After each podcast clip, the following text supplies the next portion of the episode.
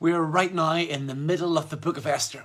I want to spend a moment or two catching up with what has happened so far. Our story is set at the center of the greatest empire the world had known to this time the nation of Persia. And if I can picture what has happened uh, before you as a, a drama, well, in Act 1, Scene 1, we find King Ahasuerus, who, even though he's rather young and impetuous, rules over most of the known world. And he throws a party, the party of all parties, lasting for six months, at the end of which he commands Queen Vashti to come and display her royal beauty before his drunken guests. But she refuses and in response, she is taken from her position and another is sought to fill her place. And it just so happens that events conspire to bring a young Jewish woman who lives under the care of her cousin Mordecai to become the next queen. Her name is Esther. Act 1, Scene 2. It just so happens that Mordecai is responsible for the saving of the king's life when he uncovers a plot to assassinate Ahasuerus. But while careful note is taken of this action, no reward is given. Instead, a man named Haman, a descendant of Agag, who was an infamous enemy of God's people, is given swift promotion to become second in the kingdom only to Ahasuerus himself. Act 1, Scene 3. Everyone bows before Haman, recognizing his position of influence. Everyone, that is, except for Mordecai. And his refusal to bow inflames Haman's anger. And so he hatches a plot to have Mordecai killed, but not just Mordecai. Haman's anger is maniacal. He desires to have all of Mordecai's kinsmen put to death. He wants the Jews in every part of the vast Persian Empire exterminated. And that's the point that Trevor brought us to last Sunday. And as we read this sort of story, this narrative in the Old Testament, it's important to remember that, that they're written to give us, the reader, a, a benefit over those who are immersed in the story. We know more of what's going on than those who are actually living day to day out these events. We've seen this in our midweek study in the book of Job. Poor Job and his friends know nothing of the events that had unfolded in the heavenly courts, and they must make their way through trying circumstances without such insight. And we know, as I mentioned a few Sundays ago, of the story that is behind the story. And while he is responsible for his own despicable choices, Haman is a pawn in Satan's hand. He's an instrument of the evil one in his attempt to thwart the fulfillment of the prophecy of Genesis 3. When he attempts now to cut off the, the line that would see the child born who is destined to crush his head. Satan knows that if he can kill all the Jews, then he can cancel this judgment. And that's exactly what Haman intends to see happen here in our story. Having concluded last Sunday with the whole of the city of Susa in uproar at these unfolding events, we come now to what is Act 2. Act 2, Scene 1. And we read together again the words of Esther 4, verses 1 and 2. When Mordecai learned all that had been done, Mordecai tore his clothes and put on sackcloth and ashes and went out into the midst of the city and he cried out with a loud and bitter cry. He went up to the entrance of the king's gate, for no one was allowed to enter the king's gate in sackcloth. I want to think with you for a few moments about the concept of good grief. One of the areas of collateral damage, if I can put it so crassly, left in the wake of this global pandemic is the physical, mental, and spiritual harm that has been caused by the prohibitions placed upon funerals. Grieving people need to mourn. God's people need to mourn. The sting of death, our last great enemy, causes deep wounds, and a process of grieving must be followed for such wounds to heal in the appropriate way. Even sustained by the hope that arises from faith in the one who is the resurrection and the life, God's people must grieve. We know how Jesus came and wept at the grave of his friend Lazarus, though moments later he would call him back to life. Grief is important, and we need to know how to grieve well. We need to experience good grief. And here in our text, we find that learning of the impending slaughter of his people, Mordecai grieves. He tears his clothes, he puts on sackcloth, and he covers himself in ashes. He laments. The book of Psalms is a great blessing to us for every season of life, but it's particularly helpful in the toughest of times. And this is because it's reckoned that two thirds of the Psalms are Psalms of lament. They are a crying out to God in times of desperation. And thus it is we find them particularly helpful to us when we ourselves can't get the words to express how we feel in, in troubled days. In his book, Adopted for Life, Russell Moore speaks of how, hoping to adopt a child, he travelled to an orphanage in Russia where the silence in the nursery was haunting. All the babies in their cots never cried. Not because they were incredibly content and didn't need anything, but rather because they had learned that no one cared enough to answer, so why bother to cry? It is only when children are confident of being loved that they cry. And they understand that when they cry, someone will respond to their weeping. God's people cry out to Him in lament. Dr. Glenn Packiam explains a lament is an appeal to God based on confidence in His character. So when you know that God is good and loving, providing care and protection for his children. Even as he is working out all things for his glory, when you are assured that he hears your cries, it is then that you raise a lament to him. The word prayer is not used here in this passage. But it's difficult to see how such lamenting, weeping, and fasting could have been engaged in without prayers being directed to God. Mordecai laments. And by contrast to this appropriate practice of lament, we, we see another of these foolish Persian laws mentioned here in verse 2 that no one was allowed to enter the king's gate clothed in sackcloth. Why? Because the king would not permit any indication of sadness to be expressed in his presence. This is why in the book of Nehemiah, as cupbearer to the royal court, he was so terribly afraid when the king realized that he was displaying a sadness of heart. And that discovery, but for the grace of God, might well have cost Nehemiah his life. See Nehemiah chapter 2, verse 2.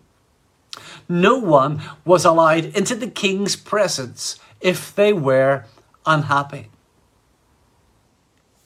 Foolishly, Persian kings and too many people within our 21st century world try to cosset themselves away from the sadness that surrounds them. Like brass monkeys, they want to hear no evil and see no evil. trying to remain untouched by the trials of living in a fallen world. But the aim of living in this world is not our feeling good, but our finding God. As Augustine said, In my deepest wound I saw your glory, and it dazzled me. And our experience of grief becomes good grief when it turns our hearts to find comfort in the cross of Christ. Where from the worst of tragedies, God brought the greatest of triumphs, and out of death itself came life eternal. It is receiving the gift of faith that gives us confidence to say with Paul in those beautiful words of Romans 8, verses 38 and 39 For I am sure that neither death nor life, nor angels nor rulers, nor things present, nor things to come nor powers, nor height, nor depth, nor anything else in all creation will be able to separate us from the love of God which is in Christ Jesus our Lord.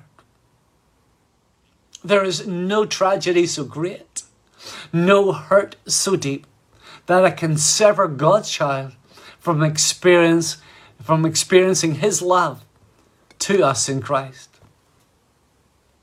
But let's move on. Haman's argument back in chapter 3, verse 8, that all the Jews should be done away with and the king ought not to tolerate them, was supposed to be because they were not compliant with the king's commands. And yet, here we see that although Mordecai refuses to bow before Haman, he's still willing to subject himself to the laws of Persia.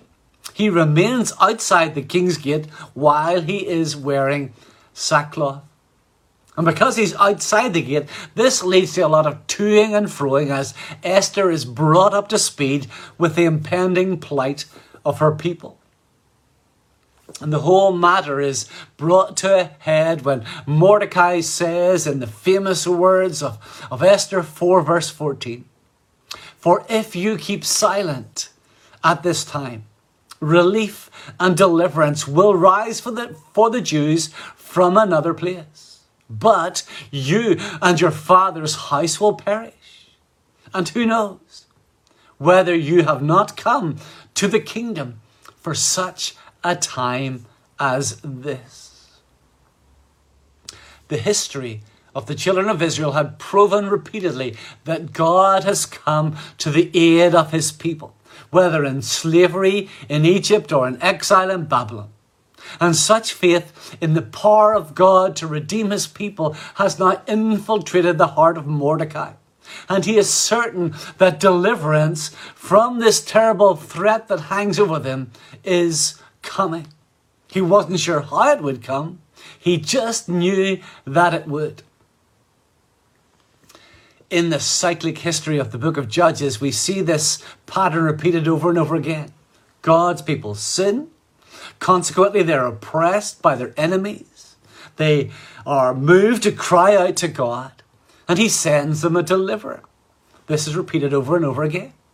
And those who God raises up in answer to the cries of His people to lead them out of their oppression are the weirdest bunch. And they include the fearful Gideon and the womanizing Samson.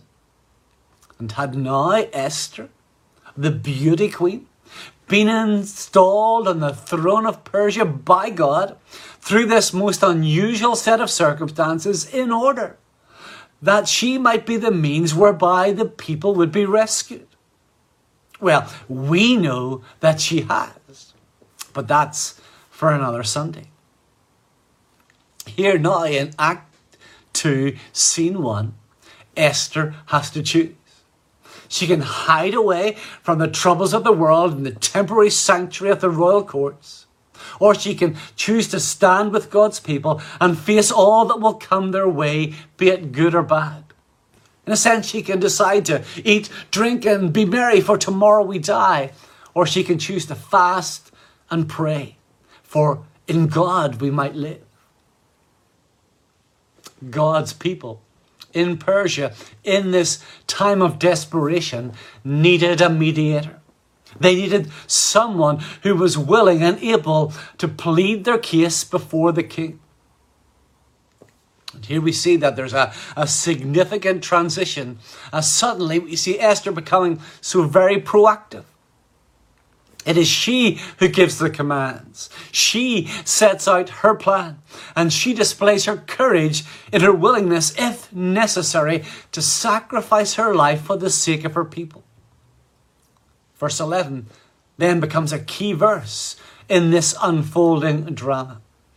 There we read, All the king's servants and the people of the king's provinces, provinces know that if any man or woman goes to the king inside the inner court without being called, there is but one law to be put to death, except the one to whom the king holds out the scepter, the golden scepter so that he may live. Just as no one was allowed to enter the king's presence if they were unhappy, so also no one was allowed to enter the king's presence if they were uninvited. They needed the favour of the king. And this is a lovely golden thread that runs through the story of Esther. In the beginning, Esther won grace and favour with everyone, uh, and she was promoted to be queen. Now, once again, she must come before the king seeking his favour. It may cost Esther her life, but for the sake of her people, to be the mediator they so desperately needed, this is a price she is willing to pay. Psalm 24, verses 3 and 4, with which we began our service, ask and answer the following question Who shall ascend the hill of the Lord? And who shall stand in his holy place? He who has clean hands and a pure heart, who does not lift up his soul to what is false, and does not swear deceitfully. Now, we are prone to misinterpret this and to believe it to say to us that if we can but tidy up our lives a bit more, if we can wash our hands just a little bit more vigorously, then we can be among the number who can make such an approach. But that's nonsense. You've got to read on down the psalm. And there we find the command given in verse 7 Lift up your heads, O gates, and be lifted up, O ancient doors, that the King of glory may come in. Who can ascend this hill into God's holy presence? Only one. There's only one to whom the doors are flung open. And it's not an improved or tidied up version of me or you. It is the King of glory. He alone is entitled to ascend into the heavenly throne room. So, what does that mean for us? How do we find favour in the courts of heaven?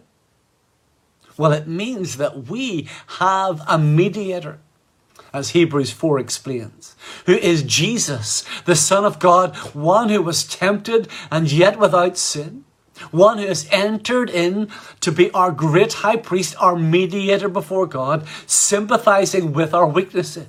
And so the writer sums it up, Hebrews 4:16 saying, "Let us then with confidence draw near to the throne of grace, that we may receive mercy and find grace to help when in time of need." We are living in terribly trying days. We find ourselves in the middle of such a story and we really can't see the big picture. We don't really understand why so many bad things are happening around us. But there are things that we do know, and there are things in which we can have confidence. We do know the heart of our great and good God. And the need of this hour is that we would cry out to Him that He might deliver us. And we do know that we have a mediator whose perfect life means that sinners like you and me can find favor in the presence of the King of Heaven. In answer to a question from the disciples of John the Baptizer, Jesus said in Matthew 9:15, "Can the wedding guests mourn as long as the bridegroom is with them? The days will come when the bridegroom is taken away from them, then they will fast." Feasting or fasting? That was the choice that faced Esther. And this is for God's people a fasting season, a time for lament and for fervent prayer. But we can live through these days with the glorious assurance that one day we will be in God's presence where we will feast with Him forever. That will be a day without sorrow, a day without sickness, a day when grief will be gone and all fears will be swept aside. That is a place where even now our mediator makes intercession for us, assuring us of God's love, of God's care, and God's answer to all our cry.